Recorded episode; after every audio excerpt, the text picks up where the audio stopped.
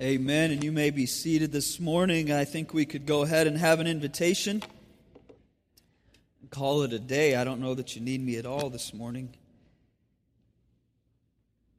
As far as I'm concerned, I think we could we could sing how great thou art and call it a day and we're good for the rest of the month. I don't know, but it's one of my favorite songs. Thank you for the set of music tonight today.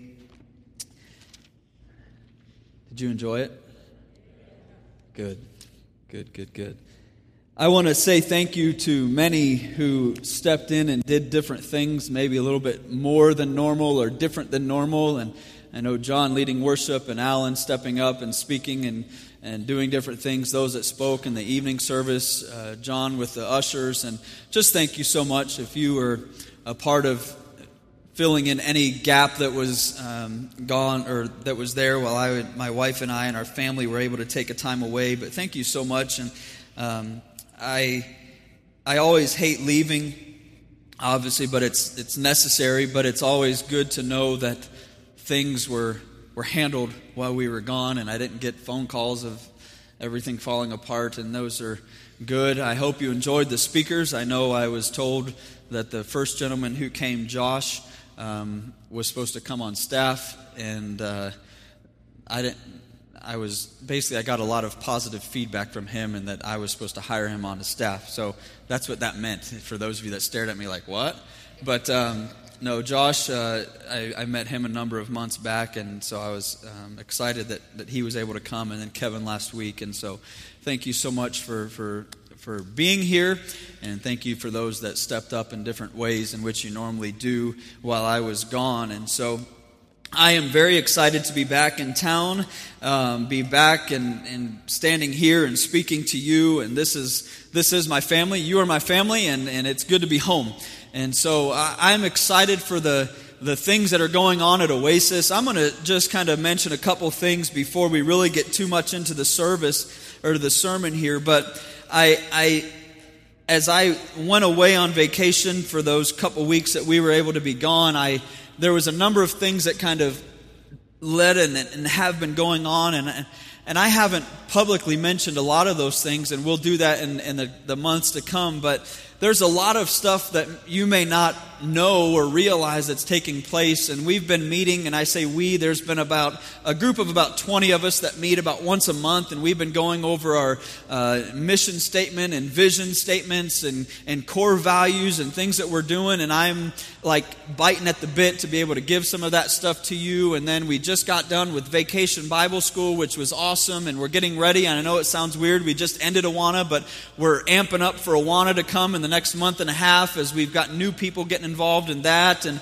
there's a lot of stuff that's taking place. I'm, I'm really excited about what's going on with our missions. And um, if you did not know, we're, we're doing a project in Guatemala where there's a number of different things that are taking place there with a, a water well and a, a playground and some other things for an orphanage out there. And we're getting ready also to go there. So if you're um, interested in that, please sign up at the Welcome Center. I'd love to get you more involved and get you some information as to how you can join with us and go on that trip. But there's a lot of stuff that's going on, and I know I'm just kind of hitting on some things, but I'm just excited, to be real honest. I'm excited. My wife, I'll, let's say this I did very good for about a week and a half not talking about church.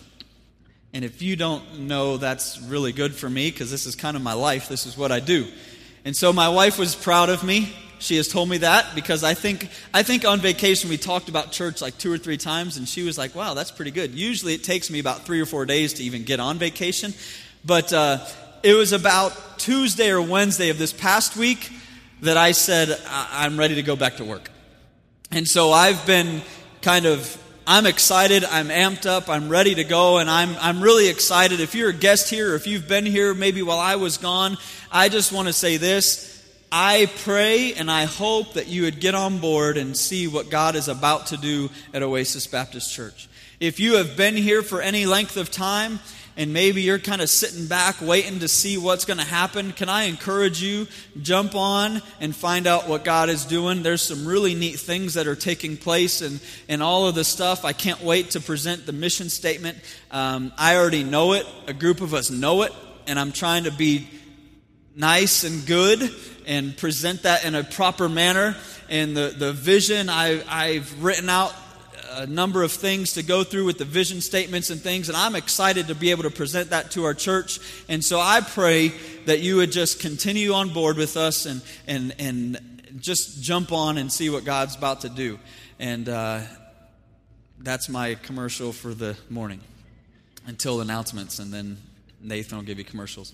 But no, I'm excited to be back, and I'm excited for the series that we're starting this morning Jesus, Real Encounters of the Man. And what we're going to talk about for the next, this week and the next four weeks is Jesus. And we're going to talk about specific encounters that Jesus had with people, with the disciples, with the gatherings. And, and I'm excited. What, one of the things as I've started studying, and I've been knowing that we're going to go into this direction for a number for a number of weeks, probably close to a month or so. But one of the things as I've kind of looked into this, the thing that's really, really exciting and awesome to me is that Jesus kind of showed up at places and times when we would all go, What? He just showed up at a random times. This morning we're going to be in John chapter 2 and and we're going to talk about and it was mentioned it was sung about a little bit there in the one song water you turned into wine. We're going to talk about Jesus and how Jesus was at a wedding, and him and some of his disciples and his mother were at this wedding, and, and he took the water and he turned it into wine. Jesus just happened to be invited. They didn't invite Jesus to the wedding to turn the water into wine. That wasn't why Jesus was at a wedding. He was just at a celebration. It was something that they do. It was it was a, a festivity. It was in those days, praise God, we don't do this. It was a week long celebration for a wedding. Praise God. Could you imagine? Like, seriously, could you imagine? Could you imagine being the mother or the father? I have three girls. If we had to do a week long celebration for each one of those kids, disowned. but no, they would celebrate for like a week. And it was a huge festivity and it was a big thing. And Jesus was invited with a couple of his disciples to be a part of that. But one of the things that just kind of jumped out at me, and, and we'll get into this with each of the weeks that's coming, is these weren't necessarily a place. Jesus didn't go to a location and say, All right, guys, go out and invite everybody that you can and bring them in because I'm going to show them something really cool. I think that's kind of what we do. We say, All right, it's Sunday. And on this particular Sunday, we're going to do this really, really, really big event, and we're going to do all these things, and, and, and Oasis is going to do something really cool. Go out and invite everybody, bring them in, and they're going to see something really cool. No, it was just an everyday event. Jesus happened to be there, and there was a need, and Jesus filled the need. And we'll talk about that this morning. But do you realize that's every day in all of our lives? If you follow me on Facebook or any of those things, or if you follow the church on Facebook, it was about, I think, a week and a half ago, I posted something on Facebook and I said, Where were you when you encountered Jesus? Where were you when you encountered Jesus? Some of you, it may have been one of those events. Maybe it was Oasis, maybe it was somewhere else, but there was a pastor, there was a church that was doing something big, and they said, Hey, go invite all your friends, bring them in, and we're going to see what happens. And some of you may have gotten saved through that situation. But my guess is that many of you, it was from a family friend, a family, family member, it was from a friend, it was from a circumstance, it was from something outside of one of those big events. It was just that Jesus was where you were at the time and He knew exactly what you needed, and He gave it to you. I didn't ask Murray, but Murray, I'm going to an- announce what you posted. Murray posted on Facebook and kind of answered that. He was the only one. Thank you, Murray. I appreciate that. But what he posted was it was at work in a parking lot when a group of people that he had known had encountered him and talked to him and eventually got him to study and look. it was in a parking lot. Was that right? It was a parking lot, midlight, I think it said. After work. That wasn't a big event. I'm assuming, unless your work is different than most. It wasn't a big event, but it was an event that he'll never forget. Do you realize your event, your moment where Jesus came, where Jesus encountered you, probably wasn't one of those huge events? It wasn't where Jesus said, Hey, come, come, come, come, come, watch, I'm going to do a miracle. Boom. No, Jesus was there, and He gave you just what you needed. And in this passage and the other passages that we'll look at, Jesus is going to show up, and Jesus is going to do what Jesus does, and He's going to perform the miracle, so to speak, or the sign and if we look at John chapter 2, before we get into the, the message too much in, in the introduction here, if we look at John chapter 2 and verse number 11, Jesus gives the answer as to why he did what he did. This is the first miracle that Jesus does.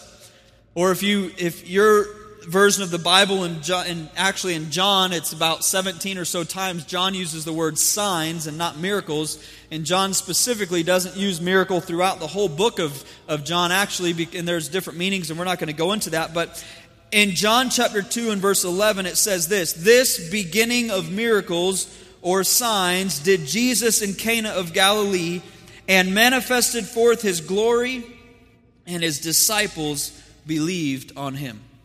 Jesus performed the sign or Jesus performed the miracle for one specific reason to bring forth or to manifest forth his glory. And based on that, again, this was just the beginning. If you were to go back in John chapter number one, just shortly before that, and at the very beginning, I'm going to get too far into this, but it says in verse number one, and the third day, the third day being he had just invited one of the disciples three days ago to be a follower, to be a disciple of Christ.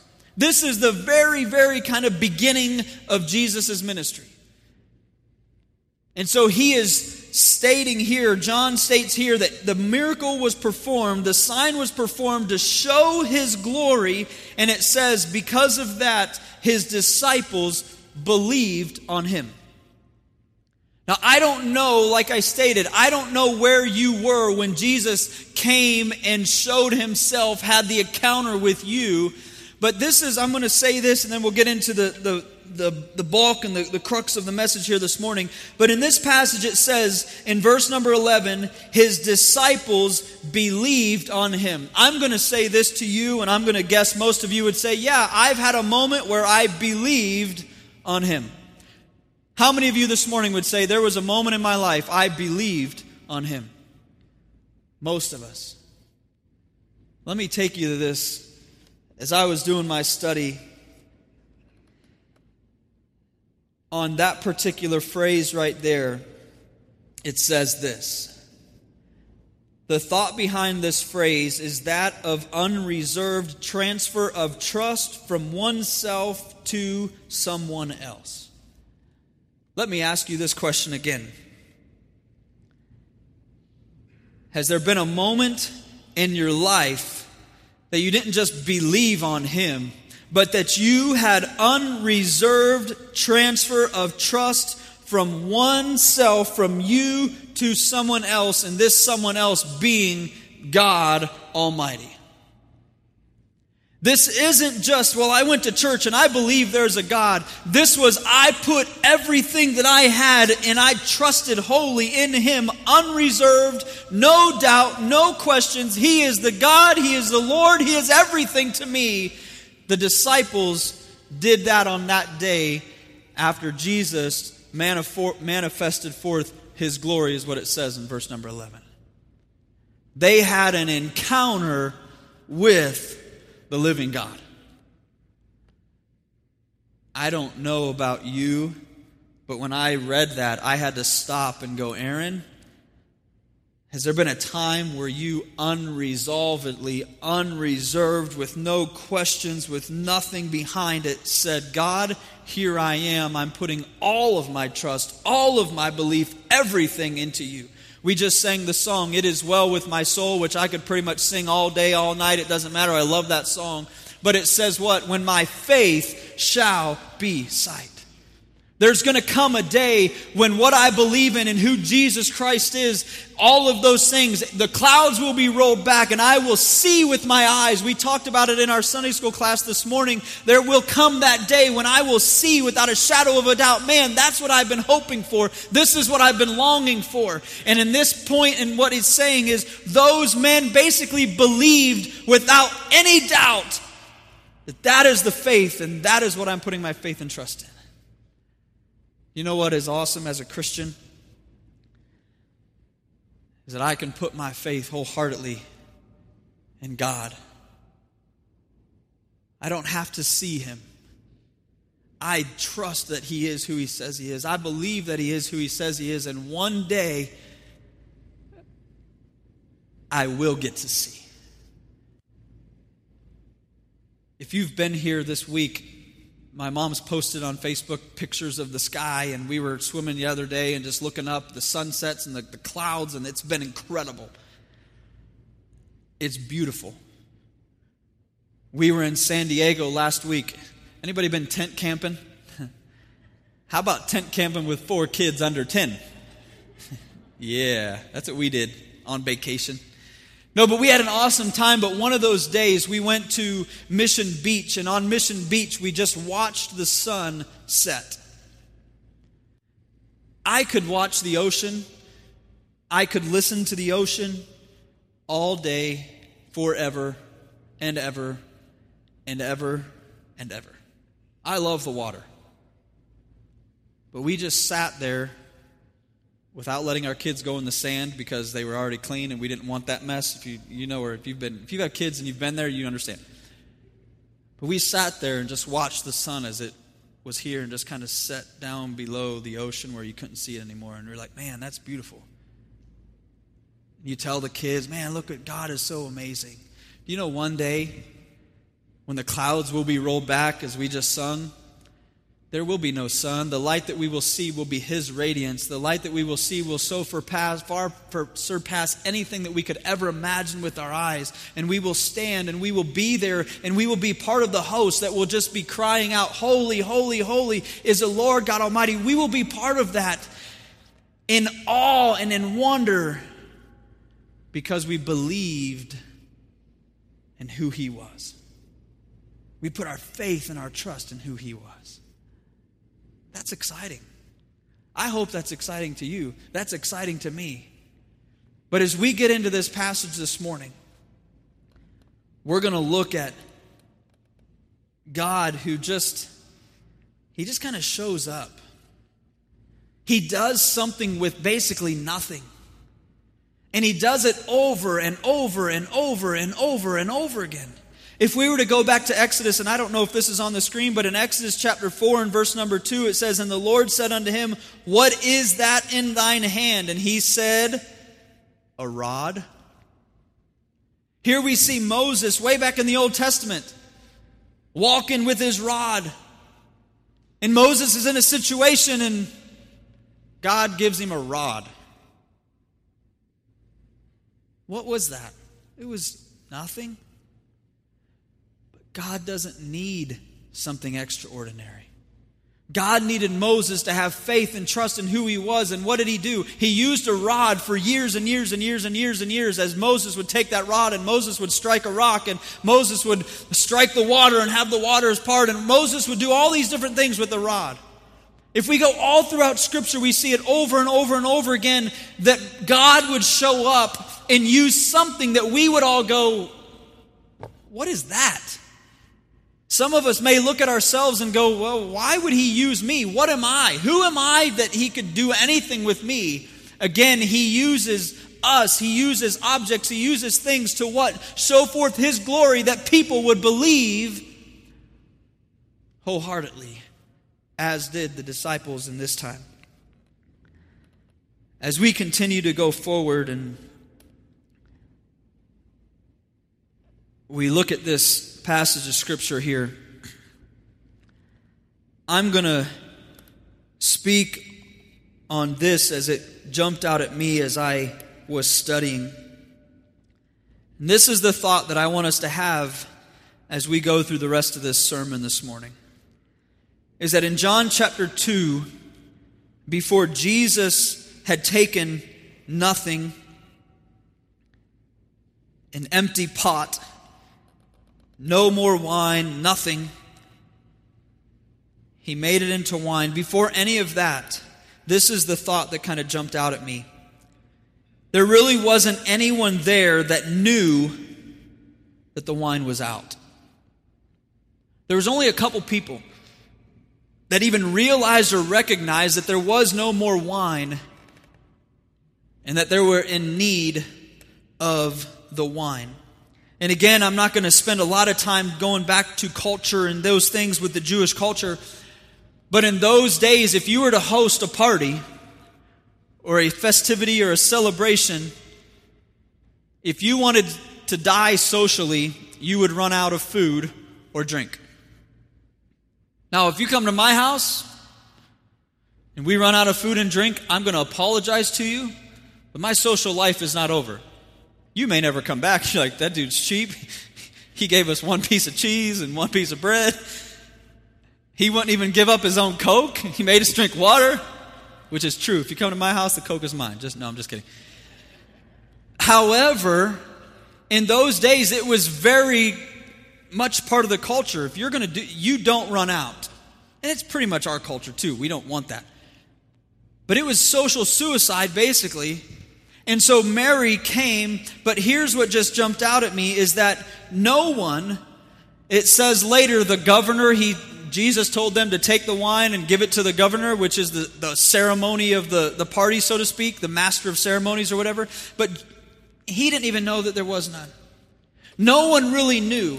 And so, as we go through this morning, I want us to take a look as I ask the question, Where were you when you encountered Jesus? I want us to think in our own lives, so many times prior to you coming to know Jesus Christ, you never knew what you needed and who He was. When you were lost, you didn't realize that you were lost in need of a Savior until the, it was presented to you. How many times in our lives we go, oh, I never realized that until somebody brought it to our attention. And I believe as we go through this passage of Scripture, I'm going to do my best to bring this forth to you, but there's so many things throughout this passage that they never knew until somebody brought it to their attention. And in our own lives, you may not understand, you may not realize the emptiness that's inside. You may never have known the need that you had for a Savior. You may have been completely lost and unknowing of all the things that you needed. And then when somebody brought it to your attention, it was the light bulb that went off. And now all of a sudden, oh my word, I need this. Many of us sit here today and you're thirsty. You've done everything that you can. You don't understand why this happened or why that happened or why the illness or why the financial troubles or all of these different things and why and why and why and why and why. And then as God speaks to you and as God shows you, whether it's through His Word or through a teacher or through a family member or through whatever it is, and all of a sudden the light bulb goes off and you go, oh, it isn't God's fault. How many times I've heard people, I just can't go back. I can't go back to church. I can't do this or I can't do that. Nobody really understands what I'm going through. And then months, for some years down the road, something opens their eyes and they, they realize God never left, but they left God.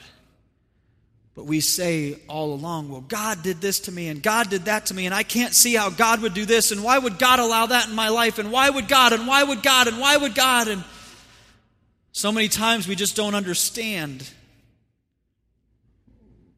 We're in church. Why would God let this happen to me? Just like at this point in time in these folks' life at this wedding, they never realized there was no wine. They really didn't care. They were living it up. They would never have known until they went to go get it. And many times we've never known how empty we were. We never knew and we never realized how lost we were. And we never understood until we went to go and we're like, wait, where is it? Man, I went to go read my Bible and it was just like, I, I this is some foreign language. I don't get it. God, why would you do this? God, why this? God, I went to church and I, I don't get it. I believe so many times, and I pray that as we go through this morning, this would make sense. Just like these folks, never even knew that there wasn't. Many times in our lives, we never even knew how empty we were. We never knew that we needed filled. We never knew how lost we truly are. John chapter number 2 and verse number 1 we'll read I told you that I've been gone for two weeks. I got another hour. Are we good? Some of you are like, what? another what? John chapter 2, verse number 1. And the third day there was a marriage in Cana of Galilee, and the mother of Jesus was there. And both Jesus was called and his disciples to the marriage. And when they wanted wine, the mother of Jesus saith unto him, They have no wine. Jesus saith unto her, Woman, what have I to do with thee? Mine hour is not yet come. His mother said unto the servants, Whatsoever he saith unto you, do it. In verse number six, and there were set there six water pots of stone after the manner of the purifying of the Jews, containing two or three firkins apiece. Jesus saith unto them, Fill the water pots with water. And they filled them up to the brim. And he saith unto them, Draw out now and bear unto the governor of the feast. And they bear it. When the ruler of the feast had tasted the water that was made wine, and knew not whence it was, but the servants which drew the water knew. Again, they did not know that they took taken the water and brought it to wine. The governor of the feast called the bridegroom and saith unto him, Every man at the beginning doth set forth good wine, and when men have well drunk, then that which is worse, but thou hast kept the good wine until now. This beginning of miracles did Jesus in Cana of Galilee, and manifested forth his glory, and his disciples believed on him. Let's pray. Father, I thank you for the day. Lord, I thank you for your word. I thank you for who you are and for what you've done. Father, I thank you that you've brought us here this morning. And Lord, I ask that you would speak through your word. Lord, I pray maybe there is one here this morning that has never understood the emptiness that's inside of them as they've never known it. Lord, today may be a day that they come to know you as Savior. Lord, maybe there's some that's here this morning. Lord, who know you but are feeling empty. Lord, I pray that they would be filled. It's in your name that I pray. Amen. If we go in, we're going to jump right into the points this morning. The first point is this thirst. Again, we're at a wedding. They've been doing this celebration for some time, and Jesus shows up, and, and it's brought to Mary's attention that there wasn't any more wine. The people were without, they would be thirsty. No one noticed it, very few according to the, the, the scripture and the study, that really nobody really knew.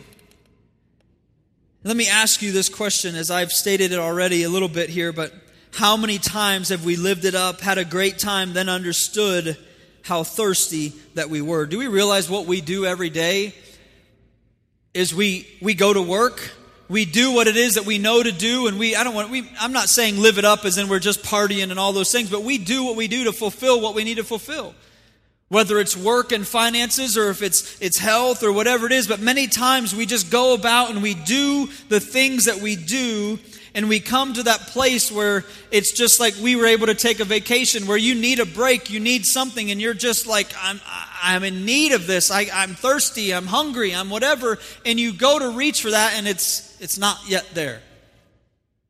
Many of you, I've, I've listened to many of your stories that are in here this morning and and you have told me, man, I, before Christ, I, I worked, I had a, I made a good living, I had a good family, I did all of these things, but I was just empty. I was, I was still thirsty for something. There was just, every time I would come to that place, I would just grasp at it, and there was just nothing there. The people that were at this wedding were about at that place. They, there wasn't anything, they just didn't realize it at one point or another they would have went to the place to get the wine that they needed and it would have been gone then they'd have gone wait a second i'm thirsty i need something and as i stated earlier that's where many of us were. It's a picture of the world in which we live. It's a picture of a lost society that which in which we live, and not just Las Vegas and the society of Las Vegas. It's the world. It's it's the United States. It's outside of the United States. It's it's a world that is doing what it's supposed to do in their eyes of of being good, of of going to work, of making money, of doing all these things, and they get to a place in their life and they realize it's not fulfilling the thirst that I have and they never even realized it. It's not fulfilling the thirst in which we have. Thirst is this thirst is simply a desire or a need. It's a desire or a need. You get so far into whatever it is that you're doing, and you're, man, I need a drink of water. We live in Las Vegas, we live in the desert. We need water. When you don't think you're thirsty, you're thirsty. We need it always. It needs to plenish us, it needs to fill us. We always have to have that.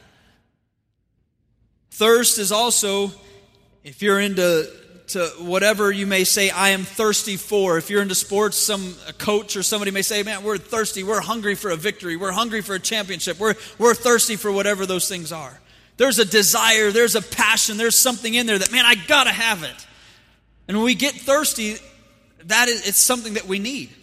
We took our kids to San Diego Zoo and they walked around the zoo. If you've ever been to San Diego Zoo, holy cow, it's like walking from one end of the world to the other end of the world to see an animal in between. But man, the kids, we, you need some water. EJ's face gets all red, sweats. Hey, make sure you drink water. Make sure you drink water. There's a need there. I can look at my own life, and I don't know how many of you have addictions like I have addictions. You're like, whoa, this guy's what? I have a Coca Cola addiction. I understand, though, that I can't just drink Coca Cola. It probably won't be very good for my system if that was the only thing that I drank. It's probably not good for my system, though it's not the only thing that I drink. But I understand that I need to have water and other drinks, so I limit myself to so many Cokes five or six a day. No, I'm just kidding. But here's the point if all I did because Coke tastes better to me than water, I just, I don't like water. If Coke was all that I drank, I would, I would probably kill myself. I don't know how long it would take, but it's not good for you.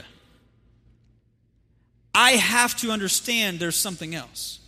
In the world in which we live, we often drink Coke as a silly, dumb analogy, I get it. But we often drink the Coke nonstop, nonstop, nonstop, and never realize that there's a, a need of, of the good stuff over here. Well, not good, but healthier. It's, we need this. In our lives, we go about forever and ever and ever and ever so many times. The world in which we live is grasping after something that they'll never attain, and if they do attain it, it's really not eternal, it doesn't last. And in this picture, we're looking at a thirst of this wine. In John chapter 4 and verse 13 and 14, it says this. It says, Jesus answered and said unto her, Whosoever drinketh of this water shall thirst again, but whosoever drinketh of the water that I shall give him shall never thirst. But the water that I shall give him shall be in him a well of water springing up into everlasting life. In John 7, verse 37, it says, In that last day, that great day of the feast, Jesus stood and cried, saying, If any man thirst, let him come unto me and drink. In Revelation 22, 17, it says something very similar in the Spirit, and the bride say, Come, and let him that heareth say, Come. And let him that is athirst come, and whosoever will, let him take of the water of life freely and the passage in this wedding, what's going on, and they did not understand the need and the thirst that they were about to have, but Jesus was presenting to them, and Jesus came when they didn't understand and when they didn't know anything, the thirst that was about to take place, we read about all throughout Scripture. The thirst that we're after is an everlasting thing. Whosoever drinketh of this water shall thirst Again, but whosoever drinketh of the water that I shall give him shall never thirst. when we don't know we are thirsty, God has a way of providing our need. When you and I don't know that we are thirsty, God has a way of providing our need. As we look at this passage this morning, going into this thinking, man, people didn't even know that there wasn't any wine. God had a way of coming right in the midst of it and fulfilling something that they needed, but yet they never even knew that they needed it. The second point this morning is emptiness. As we continue, we look at what Jesus sees. He's looking around after the problem. The problem has been given to him that there was no wine, there was nothing there. And Jesus comes and he begins to do something. If we look in the passage, it states here in verse number 3 and 4 And when they wanted wine, the mother of Jesus saith unto him, They have no wine. Jesus saith unto her, Woman, what have I to do with thee? Mine hour is not yet come. Now, if you and I read that in 2014, if I answered my mother like that or my wife like that, I probably would have a red mark alongside of my face in one of these regions. If I said, Woman, what have I to do with thee? what am I going to do with you? But it's, it's, and again, it's cultural. But in this day, it was actually a form of respect in, in the conversation here and as in the study that I was doing. But, but as we look at Jesus looks at, at, at his mom and says, listen, you know, mine hour is, he speaks and he says, mine hour is not come. And if we were to go through the depth of this passage of Scripture with mine hour is not yet come throughout all of John, there's mentioned a couple times and throughout Scripture, Jesus did everything on earth for the hour that was to come. And J- Jesus' mother, Mary, walks away from this setting kind of having a different outcome, looking differently at the passage, or looking not at the passage, but at what was going on and who exactly that man was that she just spoke to as being Jesus, the Son of Man. And she walks away and she leaves and she looks to the other people, the servants that are around her, and says, Whatever he says, do it. Hey, whatever that man tells you to do, you make sure that you do it. And as we go through this and as we look, we see they did not understand the emptiness that was in front of them. How many of you have been in a place in your life where you never fully grasped the emptiness that was inside? I can raise my hands, my feet. And there's been so many times in my life where there was just an emptiness that I felt. Even as a Christian, where there was just, it was something there, just, I, God, I don't know what it is. I don't know where I'm at. What am I doing wrong? What's this? Why this? And I don't get it. I don't feel, I don't, I'm just not feeling it. And there's just that emptiness. But we really don't understand. We don't see it. We don't feel it until somebody comes along Maybe it's a, a word of encouragement. Maybe it's going to a church service and hearing a pastor speak. Whatever it is, we just, there's that emptiness from circumstances. But at this time, there was an emptiness that nobody even understand or understood. And Mary went to these men and, he, and she said, Whatever he says, do it. And these men quickly did what it was that Jesus told them to do. I want us to look at ourselves for just a moment. In 2 Corinthians 4 and verse number 7, again, I don't remember if I put these on the screens, but in 2 Corinthians 4 and verse number 7, it says, But we have this treasure in earthen vessels, that the excellency of the power may be of God and not of us. 2 Timothy 2 and verse 20 and 21, But in a great house there are not only vessels of gold and silver, but also of wood and of earth and some, of, some to honor and some to dishonor. If a man therefore purge himself from these, he shall be a vessel unto honor, sanctified and meet for the master's use and prepared unto every good work. We are a vessel. You and me are vessels. My heart is a vessel, and we speak of the heart, but what is a vessel? Can I tell you a vessel is something that is fragile? A vessel is something that can be easily broken. A vessel could be a pot that we would pour water in. If you drop it on the ground, it shatters. Listen, each and every one of us are vessels. Fragile. Easily, sometimes pulled away in different manners because of what people say, and we lose our, we're easily hurt. Our feelings are hurt. Pastor didn't shake my hand today. He must not like me. Our feelings are hurt. Man, he looked at me in the wrong way. Is everything okay? She said this. Did you hear this? Our feelings are hurt. We're easily broken people. Do we all agree on that? We're easily hurt. Do you know what happens when we get hurt? The vessel, so to speak, breaks, we become empty. Oftentimes we're empty and we never realize that we're empty. We sit in the room with somebody with anger. We sit in the room with bitterness. We sit in the room with, with frustrations and with, with guilt from our past. We sit in the room with all of these things empty inside, thinking that we're doing okay because we're in a church service or thinking things are okay, but yet inside we're just empty. We're empty.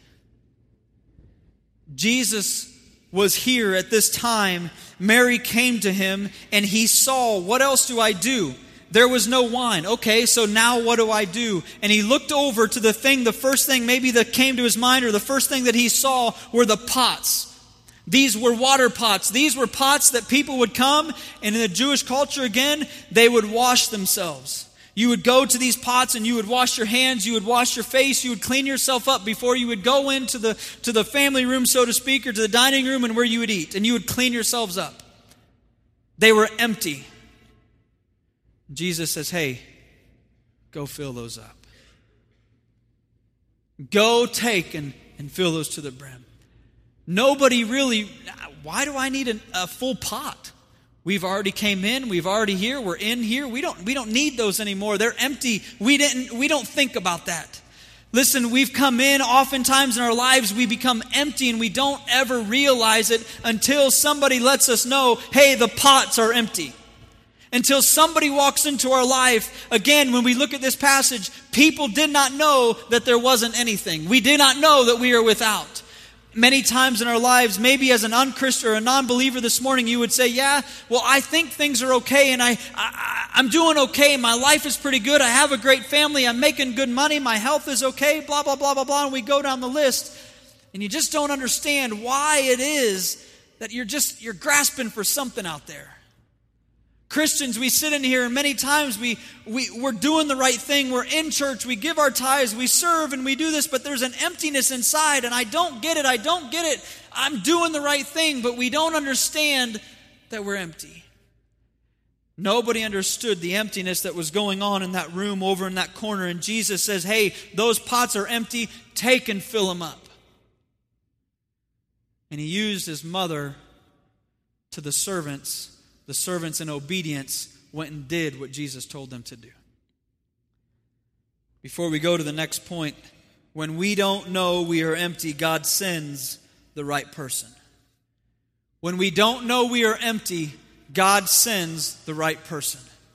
There's been people in my life over and over and over at the right time gave me a text message. At the right time called me on the phone. At the right time, gave me a hug. At the right time, said, Aaron, you can do it. Aaron, keep going. Aaron, it's okay. At the right time in your life, you were empty and somebody came alongside of you and shook your hand and said, Hey, I'm proud of you. Hey, that lesson that you taught this morning, I don't know if anybody else got it, but it was good to me. I needed that. Hey, whatever those things are, there's been people when you're feeling empty and you're just doing what you're supposed to do sometimes, somebody just came along. When we don't know we are empty, God sends the right person. The next point is filled.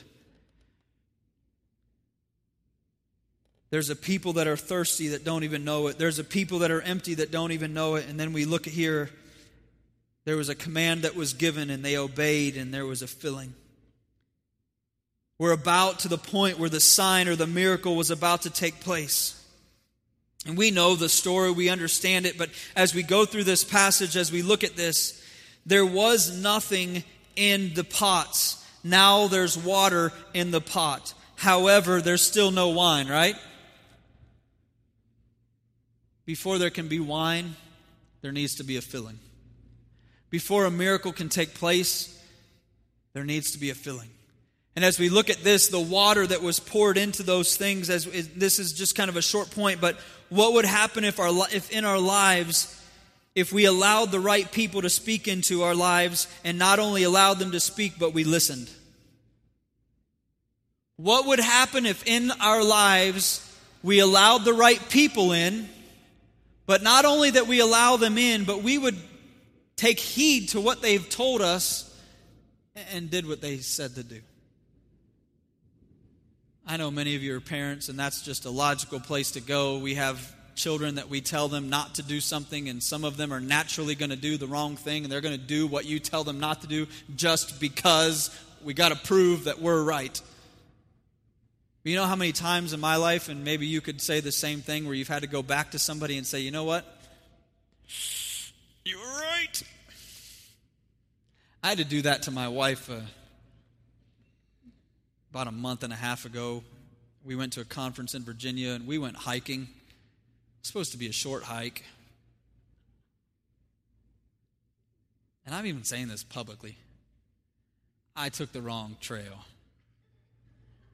Our short hike turned in about two hours in the middle of the woods in Virginia. We got to the place, and I looked in my backpack because I had a backpack on, and I'm like, well, do we still have water? I'm like, all right, we got water and we have some granola bars. We could at least make it for a little while.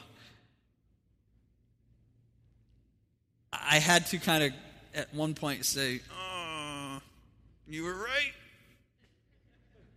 I know, man, maybe I should turn in my man card, I guess, but I had to. I was wrong. And we were in the middle of the woods for a long time going, man, we should have been back a long time ago sweating, like, oh, you know, Virginia humidity. We're not used to that. But there's people that I allow to speak into me, but sometimes I don't really want to do what they've, hey, you may want to think of this. You may want to do this. You may want to look into that option there. As, as we look at all these things, what would happen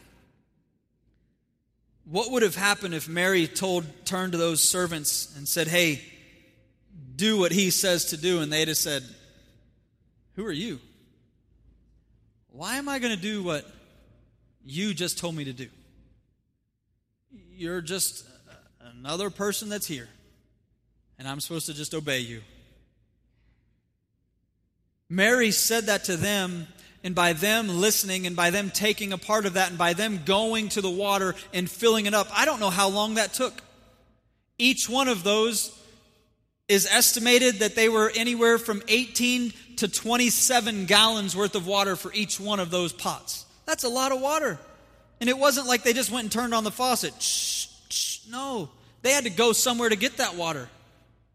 That's, again, I don't know what they carried, but that took some time from them. But by them doing that, they were able to do what was, what was needed at the moment, and they were able to be a part of not just any miracle. Maybe it's not bringing somebody to life, and maybe it's not, we look at it and go, wow, this would have been the coolest one to be a part of. The first miracle. But regardless, they were able to be a part of that. And as we look at this, when we look at the idea of water in our lives and our unknown emptiness, when we need a good filling more than anything, yet we sit idly by doing nothing, wanting something different in response. We're empty. We don't listen to the people that have encouraged us to do something right or in one way or another, and we want something different. Jesus said, Hey, go fill those with water. Ephesians 5:26 that he might sanctify and cleanse it with the washing of water it says what by the word in John 15:3 now ye are clean through the word which I have spoken unto you So many symbolic things in this passage of Scripture when it comes to the water, when it comes to the wine, and all these things. But when we look at this, there was an emptiness, and God said, Jesus looked at those servants and he said, Go fill it with the water. When we are empty and we need to be filled, we need to be filled with the Word of God, which is the washing and the renewing of, of who we are. It's not just something that we go, oh, it's just a little bit of, you know, we need a little cleaning up. No, God's word tells us it's, it's, it's His word. It's the, it's the water that's, that's what comes and it cleans us and it purifies us and it, it brings us back to who it is or who He is and it brings us back to where we are and what needs to be. So many times in our lives, it's just that simple. We have empty pots, they need a fresh fill of water, and that water being the Word of God. Before we jump into the last point, let me give you a quick statement. When we are empty, we must allow Him to be our fill. When you and I are empty, we need to allow Him to be our fill. What is it that fills us? When I'm empty and when I'm thirsty, you know what I do sometimes? I go to things that I shouldn't go to. And I think, well, if, if I go over here, this will kind of give me what I need. Man, if I go over into this spot, that'll fill that, that empty void. It'll fill that, that lack of joy. And I, if I do this, it's fun. All we need to do is just kind of stay where we are and allow God to be the fill that we need to be. And the last point is this, and it's quick it is the miracle. It is the miracle. Jesus had to fill them before the miracle could be performed. Sure, Jesus could have done what he did back in the Old Testament with Moses and had him strike a rock and then water come out or whatever those were. But Jesus took and he filled the empty pots, and out of that came the miracle. Listen, for each and every one of us that sits in this room, out of our emptiness, we need to be filled. And when we become filled, is when the miracle of our life begins to take place. Many of us, all of us, if you know Jesus Christ as your Savior this morning, you were empty and never realized it until somebody lets you know about the lostness, the, the empty void that's within us. And when that empty void became filled with who God is, and when Jesus came and He filled you with His Word, and He filled you with His power, and He filled you with, with all of the things that Jesus wants to give us, the miracle began. And you may say, well, my miracle isn't, it's, it, this isn't what I thought it was all about.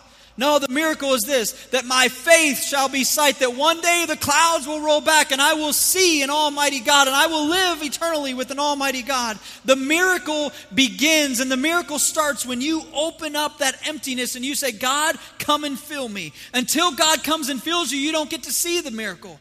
Because what happens? We look around and we go, well, that dude's just a crazy Christian guy and he tries to believe in all this stuff and, and that's just weird. But when you become filled with who Jesus is, when the Word of God comes in and it fills us, we look around and we go, man, that wasn't just a weird Christian dude who just believes on this imaginary fairy tale type of a thing, but that was Jesus who came in and look what Jesus did.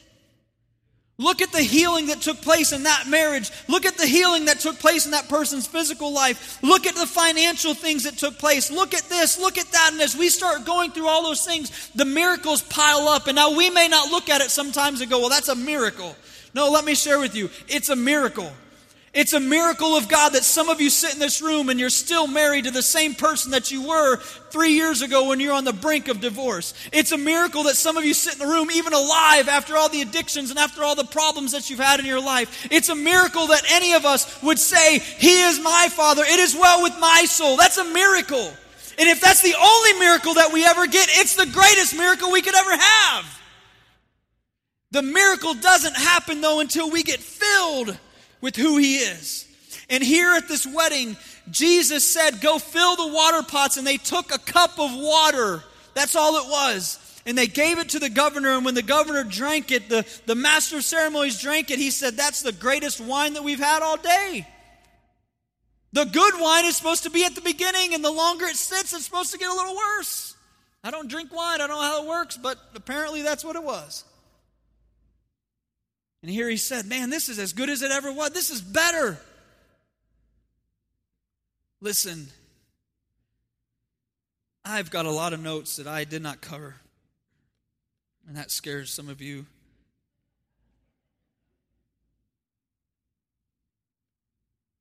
Many of us sit today. We would, some would be in here this morning and you're sitting empty because you need a Savior. Some of you are sitting in here empty, knowing that you have Christ as your Savior, knowing that, that God is everything, knowing all of those things, but it's just been too long since you just had a sweet moment with God. And you're like, I don't understand. Listen, listen. Get filled. Get filled. You say, Well, I've been trying. Don't stop. Sit down this afternoon, sit down tonight, sit down tomorrow morning, whatever it is, and say, God, I don't know. I don't understand. I feel like I'm doing something. If I'm not doing it right, whatever it is, I need you. I need filled up. But God, this morning, I needed Him to tell me that I was empty because I didn't know it. And the only way that I could see the miracle on the other side is if, if you fill me up. God, I'm asking for the fill. This morning, this afternoon, Jesus in John chapter 2 took nothing and he created a miracle. He took emptiness and he filled it with peace and joy. And if you don't know wine in the Bible, the study of it, go and do your study, is joy and laughter, and all of those things are part of the definition of what wine is. So he took emptiness, a water pot that was empty, and he filled it with that water, and out of that he gave peace and joy and laughter. How many of you went from I can't smile, my life is miserable, to Jesus coming in, filling you, and now you have a peace and you have a joy and you have this abundance about you that you've never had before.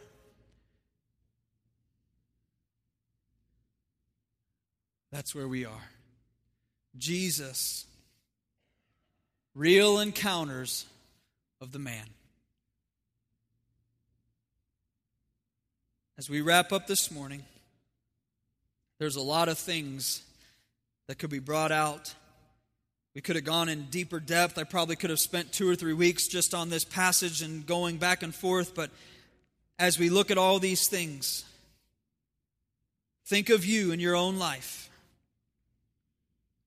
It's through the teaching of the word, it was through the filling of the word that then the wine or the joy came to us. It is you and I who didn't even know that we were in need. We didn't understand that we were thirsty or that we were empty or that we needed that filling. Can I say there's many around us who don't know that same exact thing? And it is you and I that can be the person that speaks into their life. The miracle starts at salvation. And then it's just over and over and over and over again that we look back and go, wow, look what God did. Wow, look what God did. Wow, look what God did. And we could all look back and go, but I didn't even know that I needed any of that. People all around you don't even know that they need that. And they're waiting for somebody to come into their life to let them know. Every head bowed, every eye closed this morning as we wrap up. I don't know where you are. I don't know if you are sitting here empty this morning. I don't know if you know Christ as Savior and you're just, it's been a month, it's been a week, it's been a year, and it's just tough. I don't know if you sit here this morning and you would say, I don't know Jesus Christ as my Lord and Savior, and in the emptiness that I feel today is just that. I need that filling whatever it would be.